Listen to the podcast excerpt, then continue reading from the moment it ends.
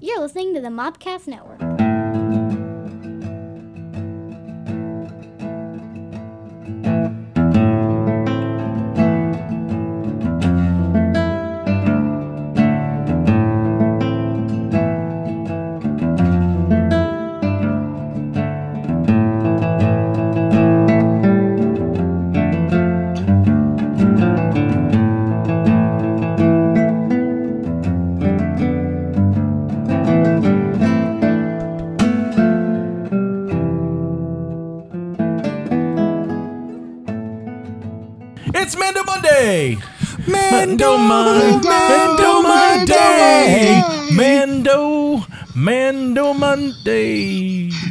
I'm curious to see how this is going to work with the sync.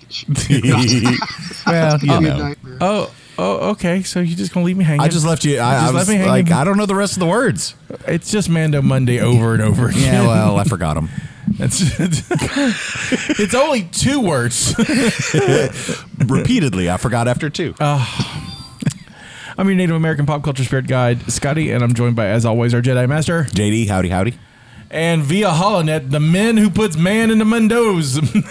Menudo? I got a big Mendoza. Why, I don't know what that why, why are we talking about Menudo?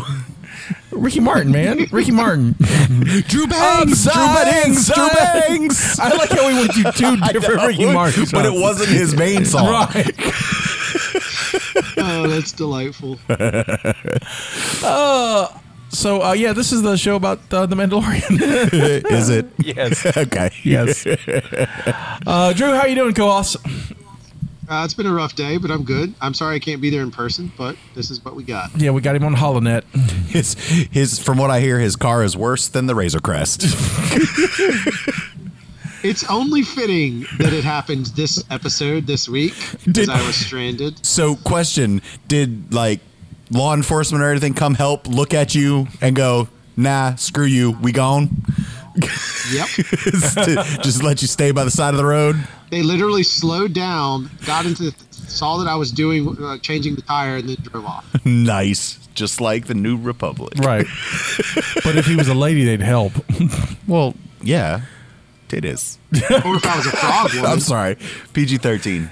I, I think titties is a PG-13 word. Isn't it a medical medical term, right? Sure, yeah, that's that's the that's what's in Grey's Anatomy's book, Right, right, right.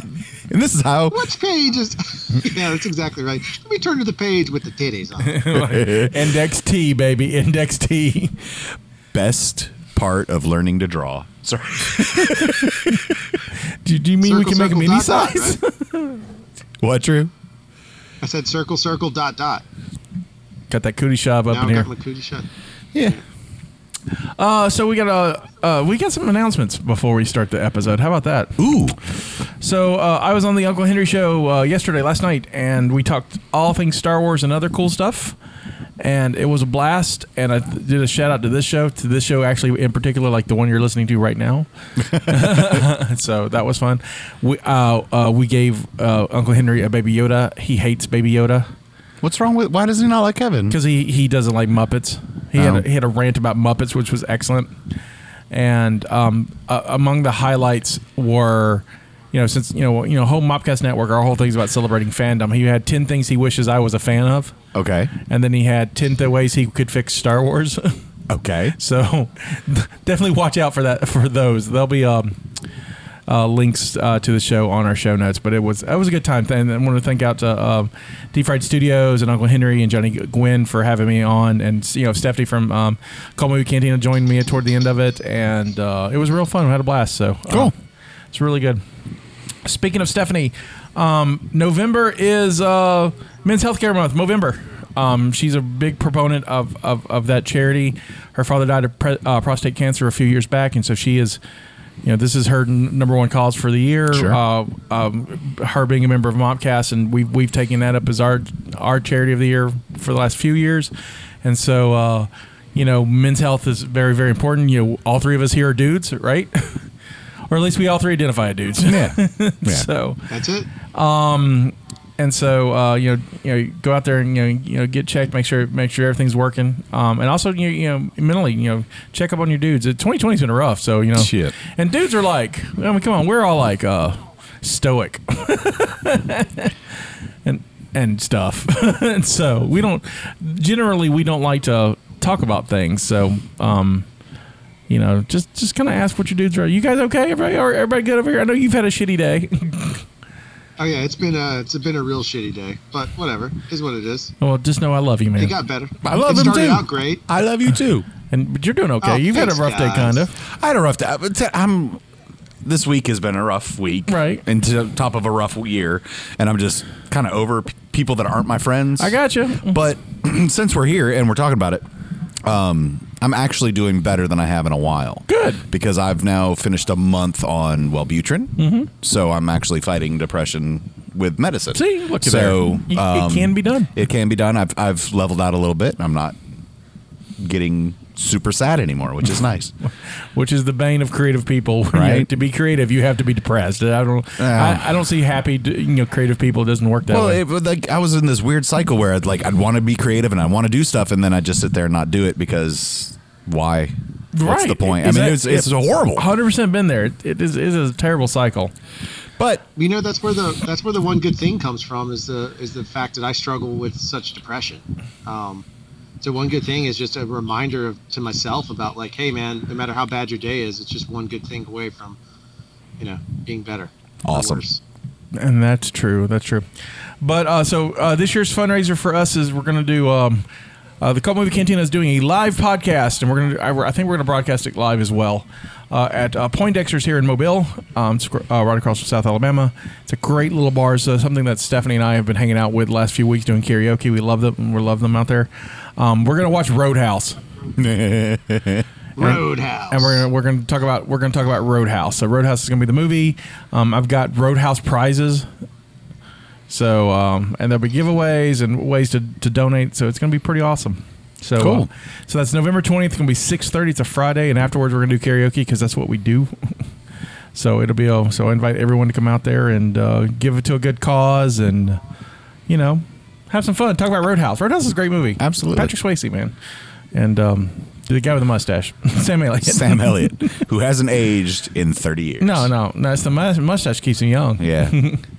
I mean, that's when he came He's out. Like he was born with a mustache, and he just looks like that. And Sure. It's like his first sentence was "Beef, it's what's for dinner." and so, now I heard the jingle too, like the the cat. Dun, dun, dun, dun, dun, dun, dun, dun, dun. beef, it's what's for dinner. Beef. It's what's for dinner. It's what's Yeah, for it's dinner. good. Other thing I'd like to announce. So, uh, in the end of this month, uh, I am launching a new podcast called uh, Boulder Free Zone Radio, a Stephen King The Stand podcast. It's a very long title. Um, uh, I'm a big fan of The Stand. It's a great book. It's a really cool miniseries, and CBS All Access is fixing to do a new version of the show. And so I have a co-host, uh, Dr. Ann Guzzi, who's been on the uh, Cult Movie Cantina with us before. She is an English professor at South. I mean, she's a legit doctor, and she got that PhD. And uh, she, she's going to add some class to the network. Okay. So she teaches a class on horror. She's great, and uh, we're gonna have guest stars, uh, guest hosts throughout the, the the run. So we're gonna. The plan is to do four weeks of the miniseries. Each we'll do each part of the miniseries every week, and then start with the, uh, do a weekly recap like we do on Mandalorian uh, Mand- on Manda Mon- Mondays uh, for the stand. So uh, that'll be uh, happening at the end of the month. So look out for that. Before we go into uh, this week's episode, can we talk briefly about last week's episode? Sure again.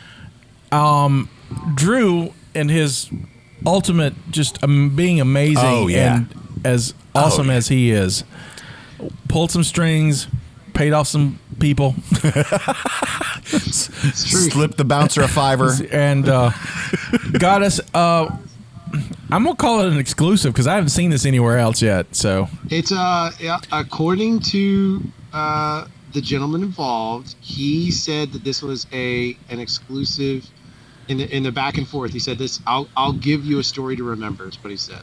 and so he does. So we have um, here uh, a brief message from W. Earl Brown, who was the Weequay bartender, who was on. He was also uh, uh, Dan on um, Deadwood. He's been in lots of other things, and he's just. Uh, you, you, you come to find out in this little inner, little segment he does uh, that he's a huge Star Wars fan. So uh, we're gonna listen to the audio now. Yep. Um, on you look at the show notes and see the video that comes along with it. And uh, uh, thank you, Drew, for arranging this and making this happen. And uh, thank you, Earl, for uh, for for hanging out with us for a little bit. So uh, we're gonna play it now. Hi, I'm W. Earl Brown, and I've been asked to give a shout out to Drew and JD and Scotty and all you folks over at Star Wars Life where you sit around and talk about The Mandalorian. Uh, now, since you called yourself a bunch of blurg suckers, I'm going to guess that you are fans or are at least familiar with Deadwood. So, the casting of Oliphant and myself in the Marshall episode, um, as, as Tim and I like to put it, welcome to Mos Pelgo. It can be combative. Or another favorite line was, these are not the fucking droids you're looking for, cocksucker. Uh, so, anyway, since uh, it's a Western and outer space, it was a perfect melding of our worlds. Now, I have been asked to give a, a little anecdote about my time on Mandalorian. If you follow my Twitter, you've seen the story I wrote about getting cast, and, and there's a lot of info in that. But here's a little tidbit that was not in my Twitter feed. I've known Jon Favreau since I started out in Chicago. He and I were there at the same time as struggling young actors. He and I were always auditioning for the same beer commercials and truck commercials and what have you. Whatever came across Chicago, I would usually see him in the audition room. So we sort of got to know one another. Um, our paths still cross over the years. The last time I saw him, prior to Mandalorian, uh, he was doing the Jungle Book on the same studio lot that we were doing uh, True Detective. And he and Vince Vaughn are really tight. So he would come over and hang out with Vince and vice versa. So I would see him uh, occasionally on the lot. But so I got a call out of the blue about being cast and, and being a Star Wars freak since I was uh, 14 years old. I jumped at the chance. So I go there and I have to be uh, do a, a, screen test for the makeup. So I'm in the full makeup and everything, and they put a cloak over me, and they had to have an escort with me to move me between. They were so super secretive about no one getting any photos or any idea that there's going to be a Weequay show up in the series. So uh, we finished, and they said, "Well, we have to get clearance from Mr. Favreau." So we're going to have to take you over to the production offices. So, all right. So I, I go over and there's a, a group that meets us in the elevator. And again, I'm, I'm hooded so no one can see me. We go up to the top floor. We go to the corner office and there's like a phalanx of assistants. There's like seven or eight people, and they're waiting for Mr. Favreau to have a break. Uh, he and Mr. Filoni are, are meeting. So they find a moment, they're going to bring me in. So I'm ushered in. All of the assistants are standing behind us, and there's John and I face to face, and he's looking at the makeup and he's giving them notes about shading and whatnot, and and uh, he's in real close, and I look him in the eye and I went, dude, Star Wars, and like a 12 year old kid, Favreau goes. So, you see, um, it's not just the people that are watching the show that are rabid fans, it is also the people that are making the show that are rabid fans. And that's what makes Mandalorian so fucking good. So, this is the way. How freaking cool was that? That's so awesome. it was so good. You know, my fa- my favorite part is uh, I have to be careful since I'm recording at home, but my favorite part is being called a cocksucker by Dan. From right. and then he calls us blurg blurg suckers. Blurg suckers. Uh, and they and he shouted out the show like we need to open with that, man. That's fantastic. And we should add that to the to, to the list. Start next week. That shouldn't be a problem at all. I'm, I'm, I'm just talk here. You do the you, you do the technical stuff. It may happen. Yeah, I know it's. It's like we pile it all on to Scotty. I'm like, here you go, Scotty, figure it out. Not But figure it out. You all said you're a producer. Produce. Yes, yes, that's what I do. I produce. um, but you know, it, it's it's really fun to see that the the people involved are truly having fun, and Oh, I, yeah. and I get that. I mean, which is great. Which it shows in the sh- you know it, it it shows in the episodes how how much fun it must be to play in that sandbox. Literally these last two episodes. Yeah, last couple episodes. Yeah. so, you know, Well, it comes through. I feel like I feel like it comes through in, in the performances. You know, and that and that's one thing that, that Earl said even in the piece, just how close he was to. Obviously, that's pre-COVID. Uh, how close he was to uh, Favreau. Like that sort of um, those relationships and having that energy on set and that positivity and that emotion. It's coming through, man. It's coming through in every episode. There's no doubt about. It. I even feel like I, this is something I was going to bring up later, but I'll bring it up now. I, I honestly feel like there's actually a little more pep in Pedro's voice under that helmet nowadays. I think in the voiceover recordings, he sounds a little bit happier. Is that just me? Well, so I actually noticed that in this chapter, um, and I don't know. I mean, I, I don't know if it's subconscious that he's he's happier, but I think it's. I don't. I. I. I I want to give him the benefit and say it's a conscious decision because he's becoming I don't want to say softer because he's still a badass, but he is taking care of this child. Maybe he is being more accepting like he and he and what was uh what was um Oliphant's name? Cobb. Uh, yeah, uh, Cobb Vanth. Yeah. I mean, they they became buddy buddy pretty quick. Um, I mean, I know there's a time jump at some point in there, but Yeah, but, but they were. I mean, and they fought together, which always helps. in Oliphant's defense, it's easy to become his friend. Yeah, I mean, I mean, it's it is absolutely He's- justified he's if very- you become his friend. Right. yes. I am a die-hard fan of his friendship. you know what? Let's just catch and release this conversation and move it to somewhere else. Well Uh, done. Who's going to remember catch and release, by the way? That's all right. We're beating this blurg with the deadwood. Okay. Don't make me scream. Four. All right, we should be gone with this conversation in 60 seconds. Okay. Okay. All right. You know, I need to lose That was a some good weight. run. I need to do That that was a Santa good Cruz run, diet. Santa Clarita. Santa Clarita. One of those. Is it Santa Clarita? I think it's Santa Clarita. I never diet. watched it. I haven't either. Clarita. Him and Drew. I tried. It was a good run. Thank that you. Thank you. I'm very proud, I'm, good prou- run. I'm proud of us. um, but yeah, it, it, I, I think I, I kind of agree with you on um, uh, Din Djarin's. Like he's, I think he's really kind of becoming a dad. I think he's like, I'm either going to find this kid or I'm stuck with him. Yeah. So I'm gonna, I'm gonna, and he's. He's right now too little to be like to hold a blaster, and so but he could certainly murder babies. he does not murder a baby. I'll take like maybe one. Oh, you no no no! This episode, he is a complete baby murderer. He is not. Wait, this is is- getting into that- some severe political possibility So- so- ramifications. that's we need to stop. That's exactly that's exactly what I was about to say. It's like now all of a sudden it's the most apropos topic in the world. Okay, Right. all right. Uh, so let's table this conversation to after the recap, and then we can get into it Okay. because because uh, it's in the recap why he's not a. Yeah, I mean, he's a monster. He eats anything, but he's not like he doesn't murder babies. There's no babies in this episode. No, I, I know because they they were fertilized, Right. But still, so so there was so Nope. so for, for the pro lifers out there, there was no conception yet. All right, again, let's step back from this ledge. so I feel weird. I need an adult. I need a different adult. All right, guys, you ready? Absolutely, Go for it. Uh, Mandalorian Chapter 10, The Passenger, directed by Peyton Reed. Uh, he's famous from. Peyton's place. No. Okay. I figure I'll let Drew answer this. He knows all. Do you know? I don't know. I Really? actually don't know. Uh, Ant Man, Ant Man 2, and a bunch of other stuff. He directed those. Oh wow. He picked up uh, after uh, What's His Face left. And so, yeah, he and he's done some other stuff, but yeah, Ant Man, Ant Man 2 are kind of our genre films that he will know. Okay. Uh, written by Jon Favreau, of course. He, I think he writes all of them, but the one that um, Fa- uh, Filoni writes. Um, stars Pedro Pascal as the Mandalorian, Amy Sedaris as Peli Motto. Misty Rosas is back, and this time she's playing the Frog Lady. That is her name, Frog Lady. There's no other name for her.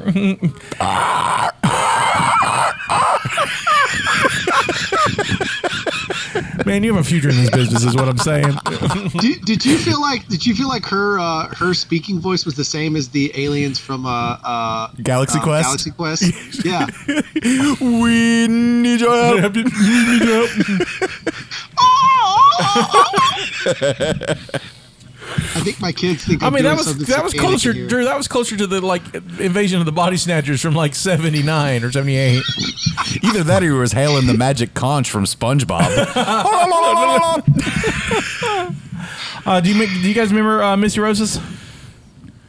no. She is uh, the body of Kuiil. She played Kuiil last season. Oh. Yep. Uh, Richard Ayoade is back as the voice of Zero. He's only here for a second, though. Uh, Paul uh, Sun-Hyung Lee as Captain Carson Teva, aka Dick. Sorry, Paul, but that- man. But you know what? That still gave me hope. Like, big guys can fly X Wings. Right. If Porkins is flying and that dude's flying, I'm like, I'm in. Right. I will be Blue 17, whatever. Welcome, wel- welcome to JD's X-wing for big and tall. That's We right. got, You know, you're in zero G. It doesn't matter what you actually weigh. As long as you fit, you're good. Do we just squeeze you right you in know, that you know why boy? it works? If you sits, you because fits. They, it's because after after the new, the Republic was formed, they actually found out they had enough uniforms to sew big and tall outfits. That's been the issue. Is they didn't let big and tall pilots in because they didn't have enough. Uh, they didn't have the right clothing because everything was Luke Skywalker size, which is like five five seven, Tom Cruise size. Yeah, yeah. We so so it's like Luke, Wedge, um, Biggs. Yeah, I'll look They're about all tiny, tiny like five eight, guys, five, Tiree, seven guys. Dutch, Nine. nine, ten. Actually, well, nine didn't fly the excellent. I did. Uh, I guess in Well, technically 10 flight a B Wing. ten, one, oh, nine flight didn't is is Nine flies an X Wing in, in the, the- the three that I like, but you don't. right. Oh, And he has a great Terrible. maneuver in the X Wing game. Nine's maneuver. oh Yeah. he does. It's Oh, nasty. nine, Nine's pilot skill It's a is. U-turn. yeah, yeah. that U turn and then get he pulled. No, he's got the U turn. They, all the X Wing T seventies have that, but his was pull all the stress if you're within range one and front arc of an enemy, so he could literally drift behind somebody if he's close enough. He's like, and I'm cool about it. murder, murder, Yeah. murder, murder. Sweet. Uh, Dave Filoni uh, it returns as Trapper Wolf. And uh, so, do you know who the Frog Lady's voice was? Oh boy. No, Do you know? Did you look it up? Did you No. know? No, Ready? no. D. Bradley Baker, who is all the clones in the Clone Wars. So he's Rex and all of them. He's all of them.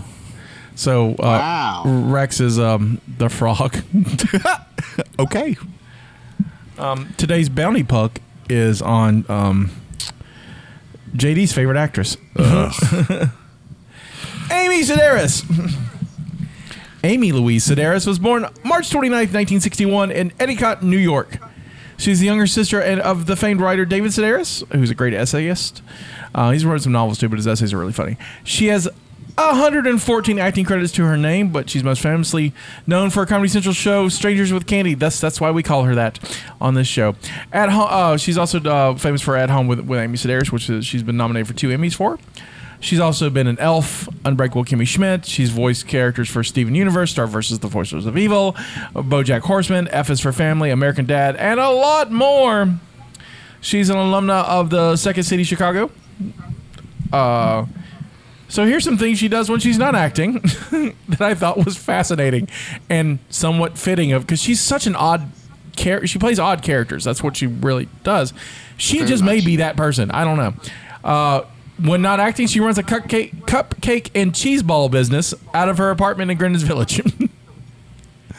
Makes absolute sense. I totally buy it. And so I like cupcakes and cheese ball, which I don't think has anything to do with each other. I'm, I'm not a baker slash cheesemaker. I'm just saying. It sounds delicious. Uh, she occasionally works as a waitress at Mary's Fish Camp in the West Village, so she goes to help out when she can.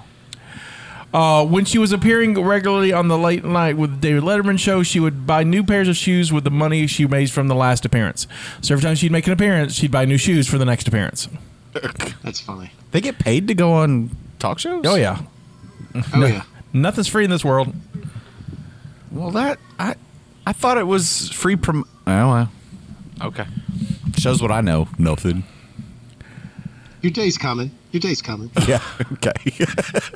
Uh, and The, and the world, the world famous JD Voorhees will have his time. We're And- changing your name for uh, stage. And last but not least, Amy keeps free roaming mini uh, a free roaming mini Rex rabbit named Dusty, which she adopted from Rabbit Rescue. Dusty's bunny, bunny combo, condo was designed by her friend designer Todd Oldham. Amy named her bait good business after her first rabbit, Tattletale, She's insane. which is a uh, Netherlandish dwarf rabbit. Um, she's an ac- she's active in the. I didn't know I didn't know about this even existed. She's active in the New York City Rabbit Rescue and Shelter and an honorary educator at the H- House Rabbit Society. I didn't know that was a rabbit thing in New York. Did you? No, no, only in Central Park. Like, I would assume that most of these rabbits are are they rescued from restaurants? or Central Park itself, but how do you get a Netherlandic Arctic beastie saber-toothed rabbit I, from I don't know where Tattletale came from. I just, Tattletale is Well, also an maybe it's adorable 'cause name for a rabbit. I'm just saying. Maybe it's because it's New York and we just don't ask questions in New York. We don't. That's why I moved away. Mm. That's right. So yeah, so yay rabbits. Woo! All right, ready for the episode? I wonder if it divided and that's how she got it. Yeah, or budded. If the It thing budded. divides, it's buds or divides. I, I, All right, ready for the mission report? Mm. After saving Freetown from a krayt dragon, earning Mandalorian armor and some dragon meat, our friend Mando and the cutest little monster since Gizmo are speeding across the deserts of Tatooine when other bounty hunters rig up a tripwire that flips the Mando, the child, and, the, and destroys the speeder. The hunter fights for the child, but the Mando is quickly to beat them up. The tiniest bounty hunter captures the child, and Mando totally trades his jetpack for him. Of course, he sends the little bounty hunter up for a quick test flight and retrieves the jetpack. After, well, he falls to his death. Was hilarious. and everybody was the child's cool with. Everyone's Yeah. cool with it. It's just like, all right. Mando packs up what he needs and hoofs it back to Mos Eisley, where he finds strangers with candy playing sab- uh, sabacc with prey- a praying mantis thing that they're lovingly called Doctor Mandibles. I wonder what Doctor Mandibles is a doctor of. Um, Facial protrusions? Probably. It'd be funny as hell if he was a dentist. SWC wins uh, a callback from Star Wars Rebels Season 1 with an idiot's array. Yep. And gets uh, some info on where Mando can find other Mandos to do Mando things with. Enter Frog Lady. Yep, that's what we're calling her, though she's more of a salamander looking thing. So Frog Lady has a canister strapped to her back with eggs, her eggs, and she needs them for her husband to fertilize them. Kids, this is like the birds and the bees, but I guess it's more like Luke and the Death Star. You know, fly by and fire away. Ask your parents. Hopefully it's Just like Luke image. and it's not like Dutch and it just impacts against the surface. Because then that's awkward. God. I was proud I wrote that. I'm just That's nice. Thank you. Her husband has seen Mando's uh, one system over. If our Mando will give her a ride, then she'll let him know where the other the others Wait, uh, wait, where the others he Wait. agrees. Your sentence was if our Mando will give her a ride. Yes. But there's no reason. Because nothing. I got you. I see where you're going with that. So aboard the Razor's Crest, we learned something. The child really likes frog eggs. While Frog Lady's in the cockpit, the child heads in the back, n- nomming on her eggs. Oh. The Mando stops him. Now, luckily, Frog Lady doesn't keep count. I actually thought that was going to be a thing. Uh, me too. I thought I- she was going to be like, Oh my there were God. 32, now there's 31. What's up? no, there's 32 now. There's like 12. Well, after that first one. Right. Uh, after a quick nap, the, uh, in the crest uh, is suddenly escorted by two X-wings. Hey, look, Dave Filoni is back. I guess when you're an executive producer of a show, you can fly an X-wing. Trust me, if I was an executive producer on this show, you damn right I'd be flying a B-wing or an interceptor or commanding an AT-AT. Right, I want to make a ship go bop, bop, bop, bop, bop. right. Lock them S-foils. Ooh, uh, let me. We'll get to talk about We'll that. get to talk about that. Poop my pants. Straight Seems like the. New Republic is now running things in this part of the Outer Rim, and they got some questions, but Mando doesn't like questions and leads them on a chase through the atmosphere of an ice planet. After some cat and mouse games, the crest ends, ends up falling into a crevasse, taking serious damage. He did not uh, make his saving throw. Looks like all is lost until Frog Lady uses the bo- uh, the body of Zero to talk basic to Mando. He made a promise to get her and her eggs to her husband, and if he doesn't, her whole family line will die. She totally guilt him into helping her again. Mm-hmm. While Mando goes to make repairs, Frog Lady goes off and finds a nat- nice natural hot spring for her and her eggs to chill in. Or opposite. right. Okay. Mando's not cool with that because he can't protect her at night. I think he's not cool with it because he cannot get into, you know, he's got to remove that armor to get warm. So he's like, no, we all have to go do this. The child's not cool with it either because he can't eat any more of her eggs. God, gulp. So he wanders off where he finds a different kind of egg field in the snow and eats one of those. Inside is like a, is like a spider, and the other spiders don't like that and they attack. So then this episode totally becomes arachnophobia. And or uh, Chamber of Secrets. Right. I went with acro- uh, arachnophobia on this joke. Fair. Spiders, spiders everywhere, spiders. Th- They're the three high tail. The three high tail it back to the Razor's Crest. A giant mama spider monster is trying to get them as well, but Ma- Mando is clever and some explosives used to slow down the monster. But I mean, all these spiders are pouring out of everywhere. Where is John Goodman when we need him? Uh, he's in with the Connors, right? Right? He's in New Orleans, He's in New Orleans. having a, having a cup of gumbo. Barely escaping to the crest, the spiders are crawling in. Mando uses his blaster and flamethrowers to do his best to keep them at bay. One tries to eat Baby Yoda, but Frog Lady shoots it instead. Mando plans to take off regardless of the damage, but that plan is stopped by the giant spider, who is now on top of the ship holding it down. All hope is lost until blaster bolts out of nowhere kill the big spider and starts picking off little spiders. Mando goes to see who it is. Oh, look, it's the X Wing pilots, and they're back and they save the day. Go, New Republic! Woo! Hey, now can you help Mando fix his ship? What was that? La la la la, I can't hear you, they say as they fly off in totally not broken ships. Dude, the New Republic are totally dicks. Mando has to make repairs on his own, and he manages to keep the cockpit sealed as they limp in through space. The frog lady watches her eggs while the child sneaks one more bite. Seriously, that little dude eats anything. The end. So we just saw the the the birth of the First Order, right? like man is like, dude, we got to we got to have something better than these New Republic assholes. Come Oh on, man, they were dicks.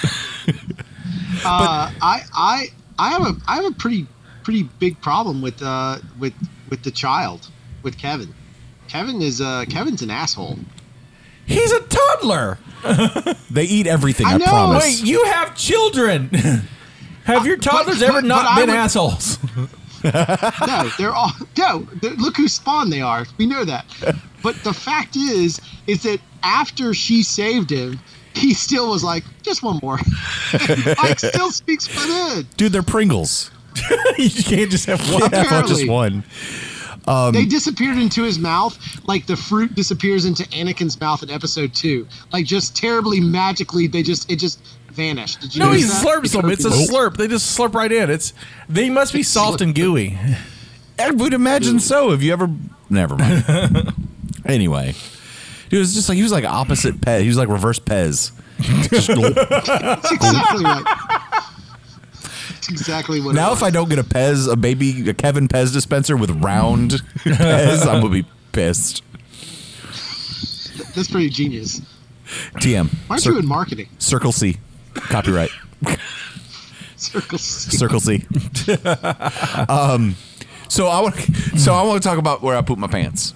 Okay, or would have were I needing to poop. Uh, so I'm watching the episode, and these two Red Squadron X-wings, or no, they were Blue Squadron, weren't they? I mean, they had blue helmets but red markings. It was weird. I was confused. Anyway, New Republic X-wings in a classic patrol formation on either side of the Razor Crest.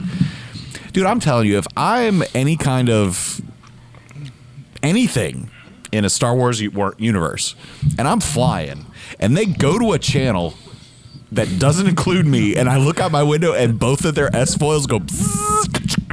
I'm pooping my pants. I'm like, oh my god, because in this we like we've seen X wings in, in action, right? Right. We've seen we've seen the original trilogy. And the T65s, we know what they can do when they're a squadron, but it's also squadron versus squadron so there things are being picked off left and right. Plus, Drew and I have been playing squadrons. We know that it's super easy for an interceptor to blow us up. Yep. But in Mandalorian, the only we've seen them twice now. We've seen three of them in the prisoner episode, Right. and now two of them in this. As a single fight, they are s- like three of them took down a space station. Oh, they're punchy. I mean, technically, They're one super took down a really big, de- sta- you know, space station with Luke, but but like just with lasers, they're like bop, bop, bop, bop, bop, bop, bop, boom, and now they're like bop, bop, bop, bop, bop, bop, big ugly spider dead. Like they're they obviously they did a good job, in my opinion, of showing that X-wings are something to be afraid of So did for the random normal person. so did they kill the big spiders with the the the Oh yeah, Like the X-wing oh, lasers? you Yeah, hear? yeah. I, I knew exa- I knew I- the I missed second it. I the it. second I saw the light flash and I heard the whop. It was I was like, oh, X wings, and then they got out and were like brr, brr, brr, with, got the, you. Yeah, with the but even repeaters. even the blasters they were using, so they, they killed Mama Spider or the Big Spider with the with the T65s. And then the blasters were uh, uh, the A280s or whatever they are, the ARC280s. And so it was like their their basic. They had full on blaster rifles. They didn't have like a pilot's kit. They were Uh-uh. using like the 280s in there, and that that's like in in Star Wars lore, that's like their rifle. That's the M M4. The M16 or M4. I always think of of it as Star the, Wars. the the because they, they had the straps. It always reminds me of the, the old Kenner toys. So, so when you got like a, a normal trooper, you got like the, the rifle you could sling on their backs. And I Yeah. was like, oh look, look, Yep. Kenner. But yeah, no, the the first couple shots where it takes the mama spider, yeah, listen if you watch it again, listen and you'll hear the whop whop. 'Cause Yeah, that- yeah, the- definitely watch it. the- it's a distinctive X-wing laser. What the devil hell was that? What was what? You seriously? Yeah, I don't know what you're talking about. There was a, a high pitched scream in my in my headphones. Wilhelm? Seriously? No. You guys really didn't hear that? I didn't hear nothing. No, but there's some people playing DDR and stuff down there that maybe something happened that I'm just tuning out. Uh, oh, maybe for it's those distorted listening at home, the like a cheer or something. the Stu Mop Studios podcast area is uh, right by an arcade. Just how it works out. Uh, freaky. Uh, so so here, can I just talk about the overall episode that I have a challenge with? Huh? What? I was Hey. ignoring you. What? You wanted to push the one of the drum did. buttons. didn't? Yeah, but I haven't I haven't programmed it yet. I haven't had time. Damn it. Stupid camera Um, seeing everything. I, I I enjoyed the episode for little nuance pieces. Like I loved seeing the X-wing sequence was really cool to me. I hap- I'm happy to see Trapper Wolf back, uh, and then Pablo Hidalgo. That's kind of fun. Like if you're a Star Wars fan, that's fun. The fact that he says go to two, by the way, which is a film reference. So if you're on film set, you tell somebody to go to two if you're going to have a private conversation. Like it's it's that's film industry speak right there. So the fact that he's like, hey, uh, go to two, that's awesome Okay. had a good laugh. But overall, I, I did not love this episode. And I think I waited for everybody to watch it before I started sending my hate mail through. Um, I thought it was kind of boring, to be honest with I mean, the arachnophobia part was like terrifying for me. Like, I hate spiders. That was not fun. But it was cool to see that the, the spider creatures, I don't remember their name, are from Rebels. That was fun. This calls it a Right. knobby white spider, but Scotty says that's wrong. We'll talk about we'll talk about that in the trivia section. anyway, point being is like I just felt like as an episode it was a little bit on the um, on the boring side. I, I just didn't find it. I wasn't as engaged in this episode Well- as I was the others. I, I feel that because I, I re- distinctly recall talking about the Jawa episode of season one, going that really did nothing to advance the season. Like Yeah, it, it hasn't. So maybe there will be something that it pays off later. Like we got more Kuiil, you know, it was more of that later, but and it and it and it gives them their signet, you know, with the with the mudhorn, Right. But Yep. but at that time, I was like, uh, like you are. So my take on, on it is, is is that it is in, it's incredibly hard just in production and and story. You let off with such a high intense episode. Yep. You've got to let your audience come down from that. And so you give them a slow intro. It's a, I mean, this whole episode, and there's a reason why I like this episode. It's between the two of this season. It the first episode is better, hundred percent. Um, I think this episode is better than the Gunslinger, and I think it's way better than the Prisoner. Absolutely. So you know, there's better than two seasons. You know, two episodes from But so so what you're saying is they're crafting these seasons like a mixtape right. in the 80s and 90s. Right. You got to start off strong. Right. Then you go with the slow jam. Jam. Then you start building up again. And I mean, you build- and right, and, and so this episode. I mean, this episode is a week after Halloween. This is this is a horror episode. This is straight up a horror film. I mean, this is your Yeah. classic creature feature. And when are we gonna get? Are we gonna get Buddy Cop then? We gotta have Buddy Cop. yeah, we'll get Buddy Cop. Okay, that'll be amazing. We kind of got Buddy Cop, last super week. bad. Kind of. Yeah. Like buddy cop western. But but I want I want Boba or Ahsoka going. I'm getting too old for this shit. I mean, come on. Rex out there like son of a bitch. I, I, to, to Scotty's point, I totally agree with you, and I get it. I just felt like, from a narrative standpoint, there could have been a little more uh, world building into payoff.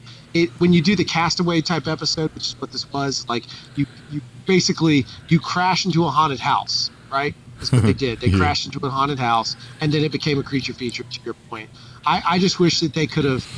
I would have loved just a little bit on planet. Maybe the spiders come along. He's prepared the ship. We go off planet, and then we get a piece into the next world. Just a little bit more, only because now we have to deal with Frog Lady for pretty much. I imagine. Uh, I'm going to assume, from a writing standpoint, another 15 minutes to 20 minutes, and it's kind of like I'm over her. Let's move on. You Like, don't I get it. You don't think that'll be off screen? I mean, now what was weird to No. me is, I mean, well, but you know what?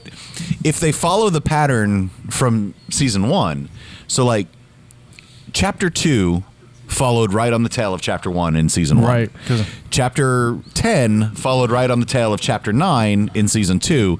But if I recall, chapter 3 had a small time skip, didn't it?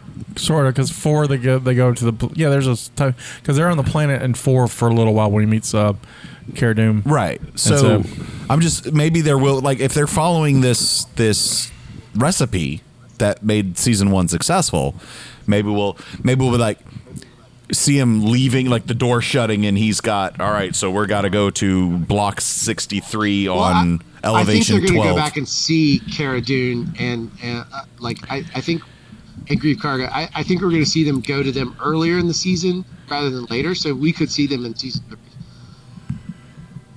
Three. he, I mean, uh, sorry, chapter three, chapter 11 Next, Eleven. next week, the next week's bankrupt episode. episode. Okay, I mean that's cool. I'm Well, just well, saying, there it is conceivable that we don't have to deal with Frog Lady in chapter eleven. Maybe, but but I feel like they set it up so much like this whole idea about like uh, him being a parent and her being a parent and the sort of paternal sort of journey they're on. Though his child eats her, her children, um, that whole journey. I just I don't know. I my, my my conflict with it was I liked a lot of it. I just felt like it didn't um, it didn't build on any character notes enough. It built on a little bit of world, but it didn't build on character. I, And I so, you know, disagree. I completely disagree. We we okay. we see Din Djarin care for the child more so than we've ever seen. Like we've seen parent the kid, the child. He's never done. We've never seen him do that. We've seen him protect the child. We've Right. never seen he's. It's good to see that he's accepted this role that he's in. It's not just like even the last episode when we didn't have a lot of the child in it. You know, he's just you know I'm here to protect the, protect this kid. I'm to bring it, I'm to bring it back to its people. He's dad in this episode. He's That's totally, true. That's he- fair enough. He's, he's totally dead. So, so, and what's and and this is I think great about what Favreau and Filoni are doing. Uh, and this is a Filoni trait anyway from from his other shows. He doesn't throw it all uh, at everything in one episode.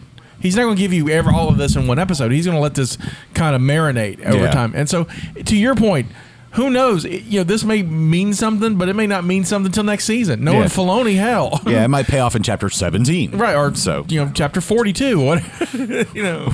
chapter three hundred and sixty-five when we have another dad and he's fifty-two. Right. or I mean, I mean, I mean, there's his callbacks teenage to the prison episode and stuff for for this one, and which Yeah. was you know while not my favorite episode, it's kind of neat to see come back. I like to see there's there are kind of qu- consequences for what he was doing.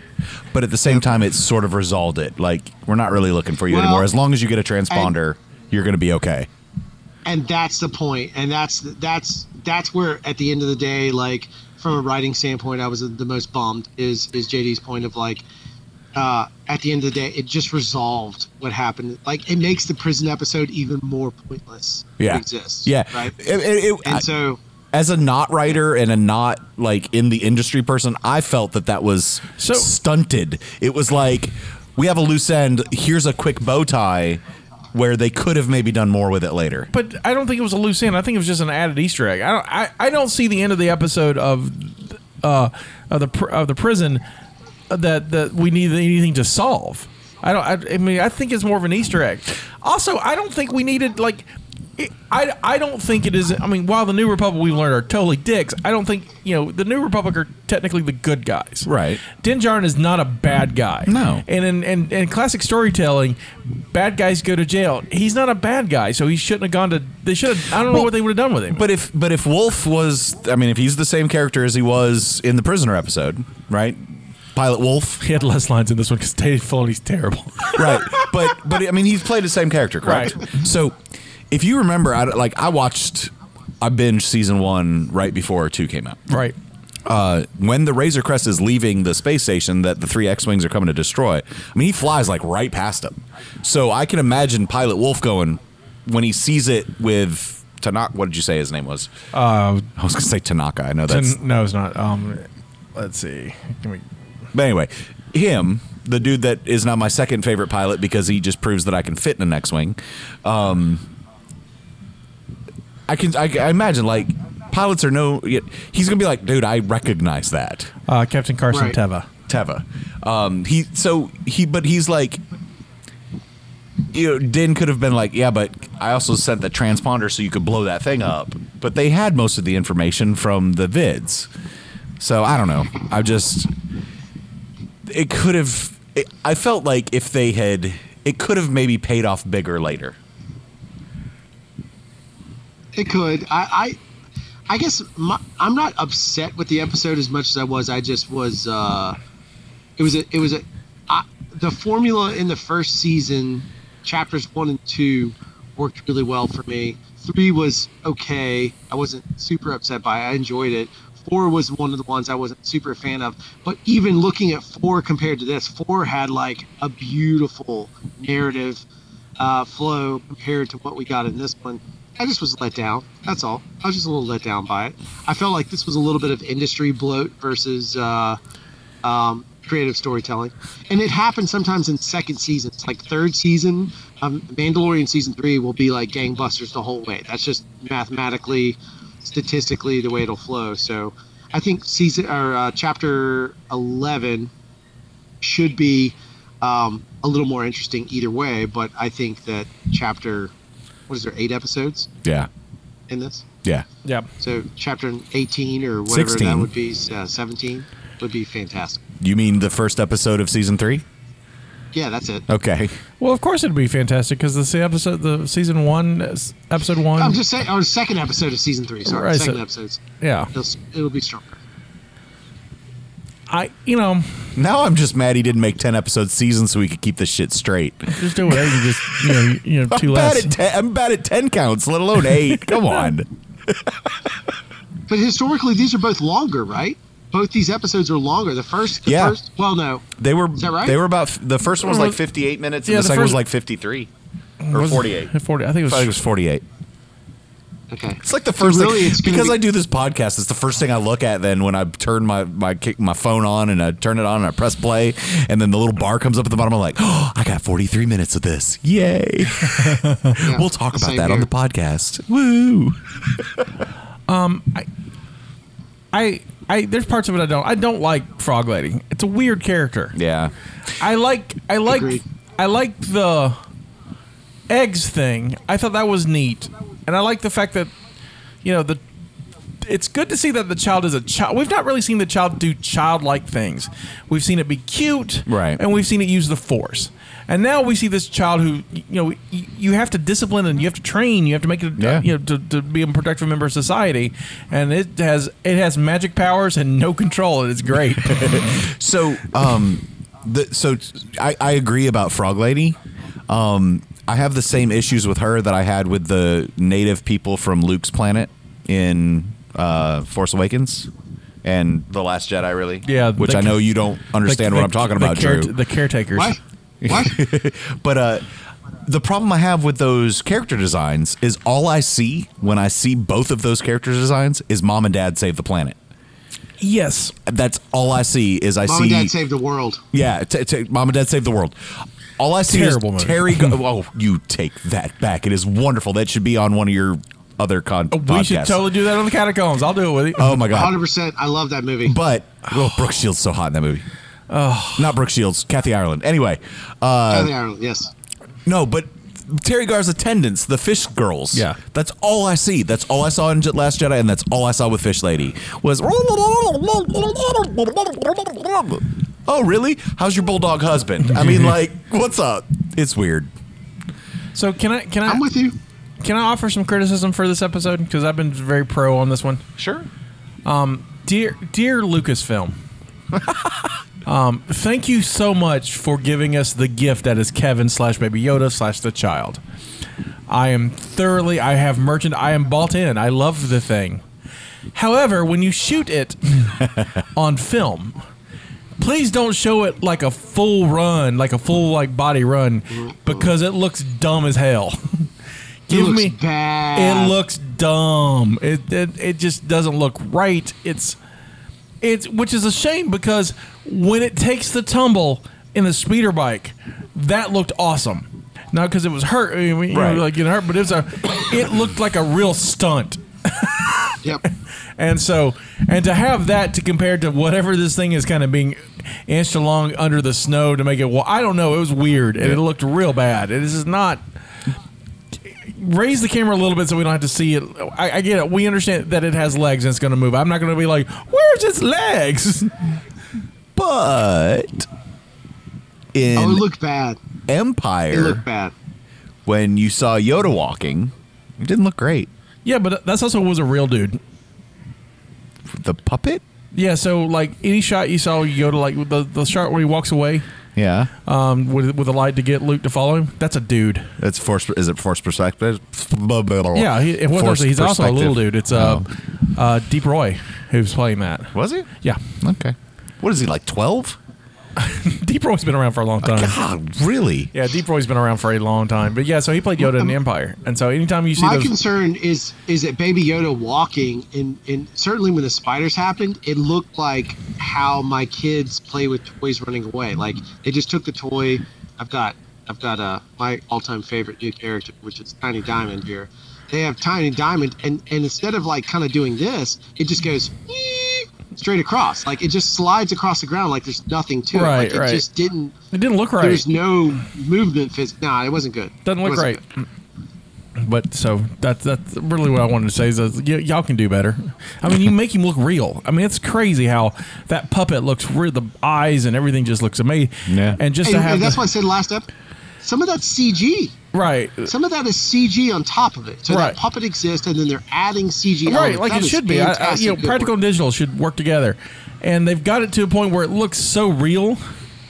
Well, we talked about this in the and and um the recap episode that people thought the puppet was real for at times, and they would treat the puppet like a like a baby. They were they were Werner Herzog was all over about that puppet. He loves Baby Yoda. Yeah. so Yep.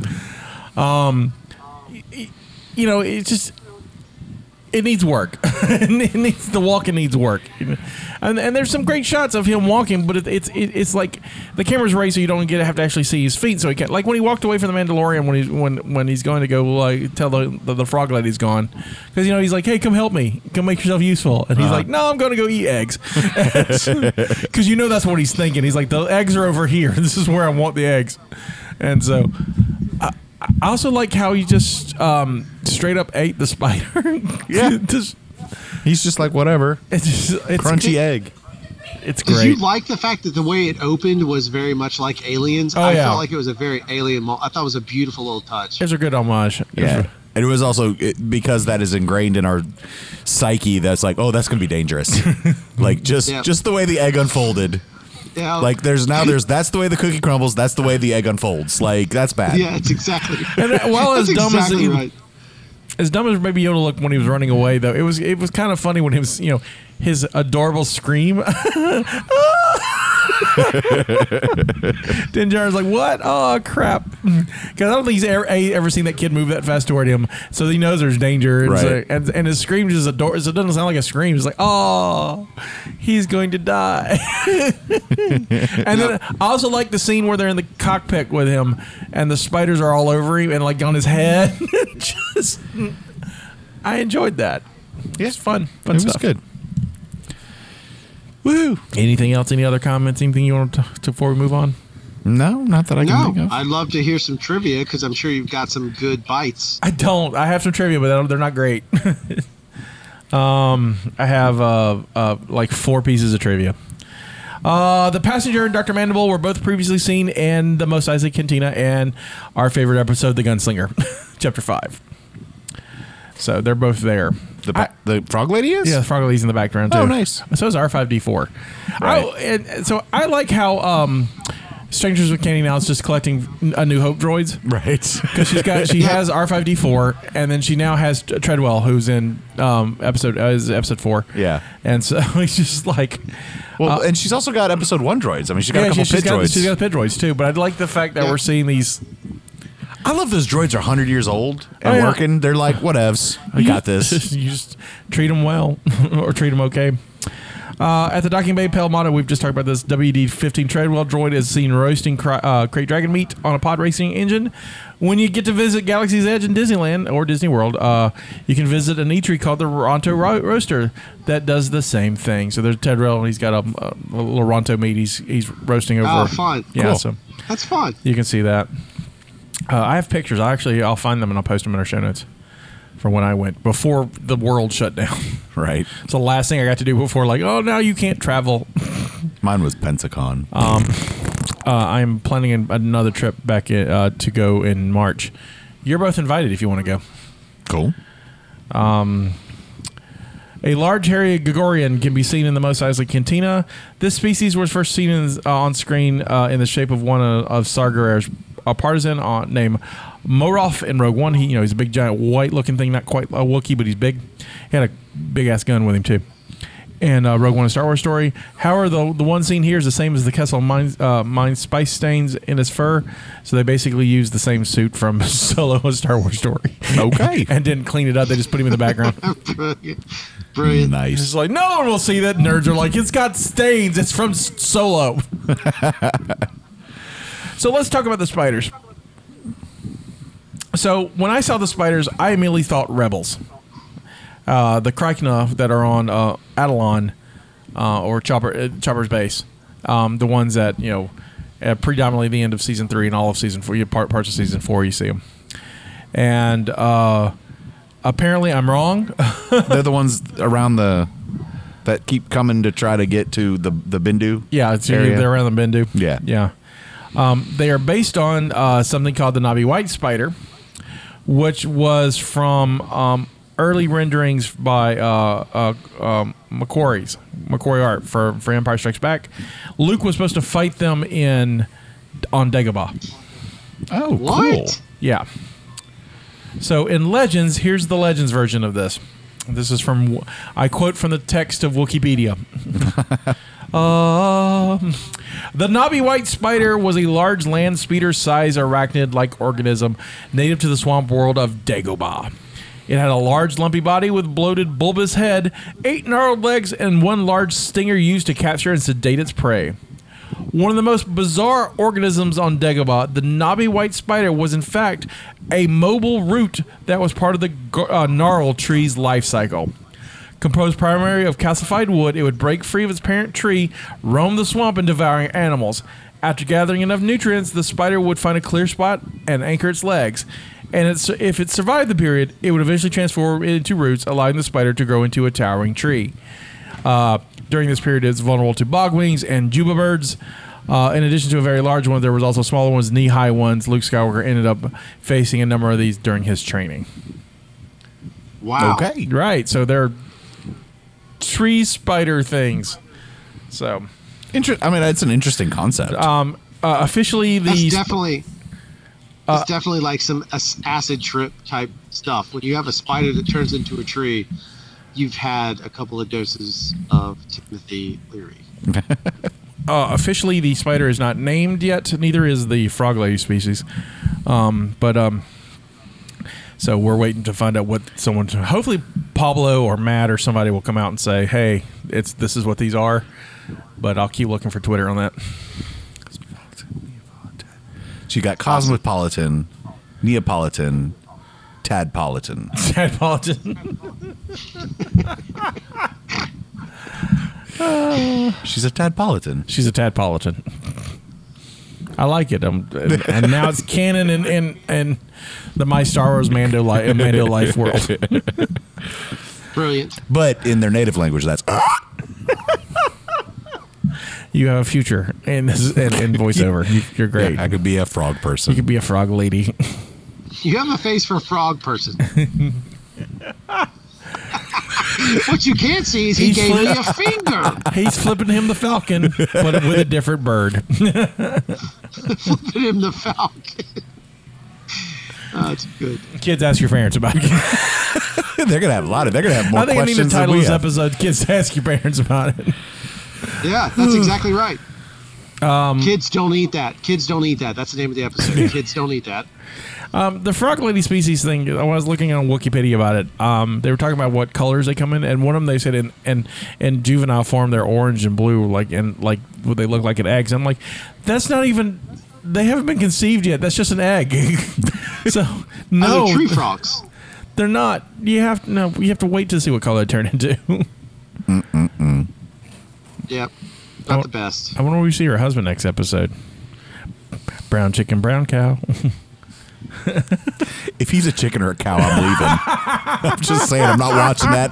I'm not watching that fertilization. Is all I'm saying. Also, it sucks that you have to go to this one planet. To like, this is our, where we can only live. I guess it's like here. I guess. no, he she does say he's gone there to carve out a life. Right. He could have stayed on Tatooine, but probably didn't have a job. So she's like, "Bitch, if you want to fertilize my eggs, you better go get a job." And so he's like, "Fine. the only job I can find is on blick blick blick." Okay. And okay. So they're headed to an estuary planet. So knowing, so knowing George Lucas, it's a whole planet with a giant river and like the little bit of land. estuary. Yeah, oh, what it. if what what if she puts his ass through this? All right, you want to come fertilize my eggs? Swim up that river. I am not a salmon person. I don't care. So, so, so one thing to take away from this that you said it now that it sparked in my brain is uh, hyperdrive would have killed her eggs. Right. That's interesting. That's an interesting idea. Yeah, I, get- I, I, That's the first time we've had some kind of like Star Trek level hard science in in Star Wars. like, but why the velocity, the vibrations? Mm. But wouldn't the gel they're in and the water kill the like? Uh, what's the word I'm looking for? Soak up, not right. Um, Absorb? Yep. The vibrations. I like soak up, soak up. It's a. that's. I, She's, I need a thesaurus for soaked up. you said she's not coming yet. Probably three or four more episodes. Right. Soak up. Soak up. soak up. Oh. Soak a ton up. Ah, Soak up ton up. soak up.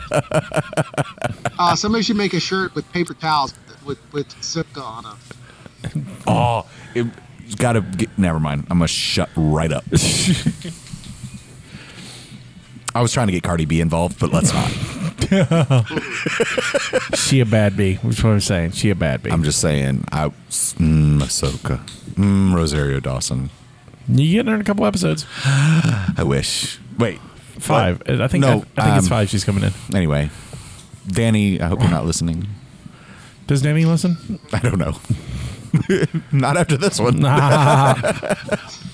you don't have Not like the agreement of you have just one. Oh yeah, no. There's there's the. I, there, you know what? This is not the forum for this discussion. Kids, ask your parents.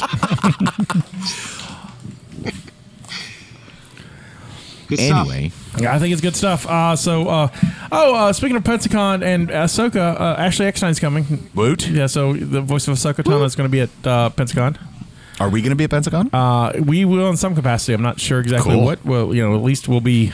Is Pensacon going to be at Pensacon? Yeah, Pensacon's happening. Pensacon's happening. Um, uh, we got panels to do. I think I'm going to do uh, one of these panels. Uh, I don't know if it's going to be a Mando one or My Star Wars Life. We'll do, we'll do something. Cool. And uh, That'd so, be awesome. so I'm Can I defend my uh, trivia title? Uh, maybe we'll be doing we'll be doing a hashtag hashtag. Of course, that's that's always Hey, popular. uh, just remind me offline to uh, let's see what we can set up for that. Sure. Let's see what we can reach out and get. I, I bet we can we can pull some strings. I really do think we can. All right, I'll let Drew try. Could Drew pull some strings earlier? So let's see what how many strings he can find. Again, not the forum for that conversation, so we'll just move Kids, along. ask your parents. Move along. Move along. Move along. Move along. Uh, unless there's anything else, gentlemen, everybody good? no, but I'm good. This is Scotty saying this is our contribution to the multiverse. Go out and make yours, and may the force be with you. I knew you were going to say that. This is the way. This is the way. I have spoken.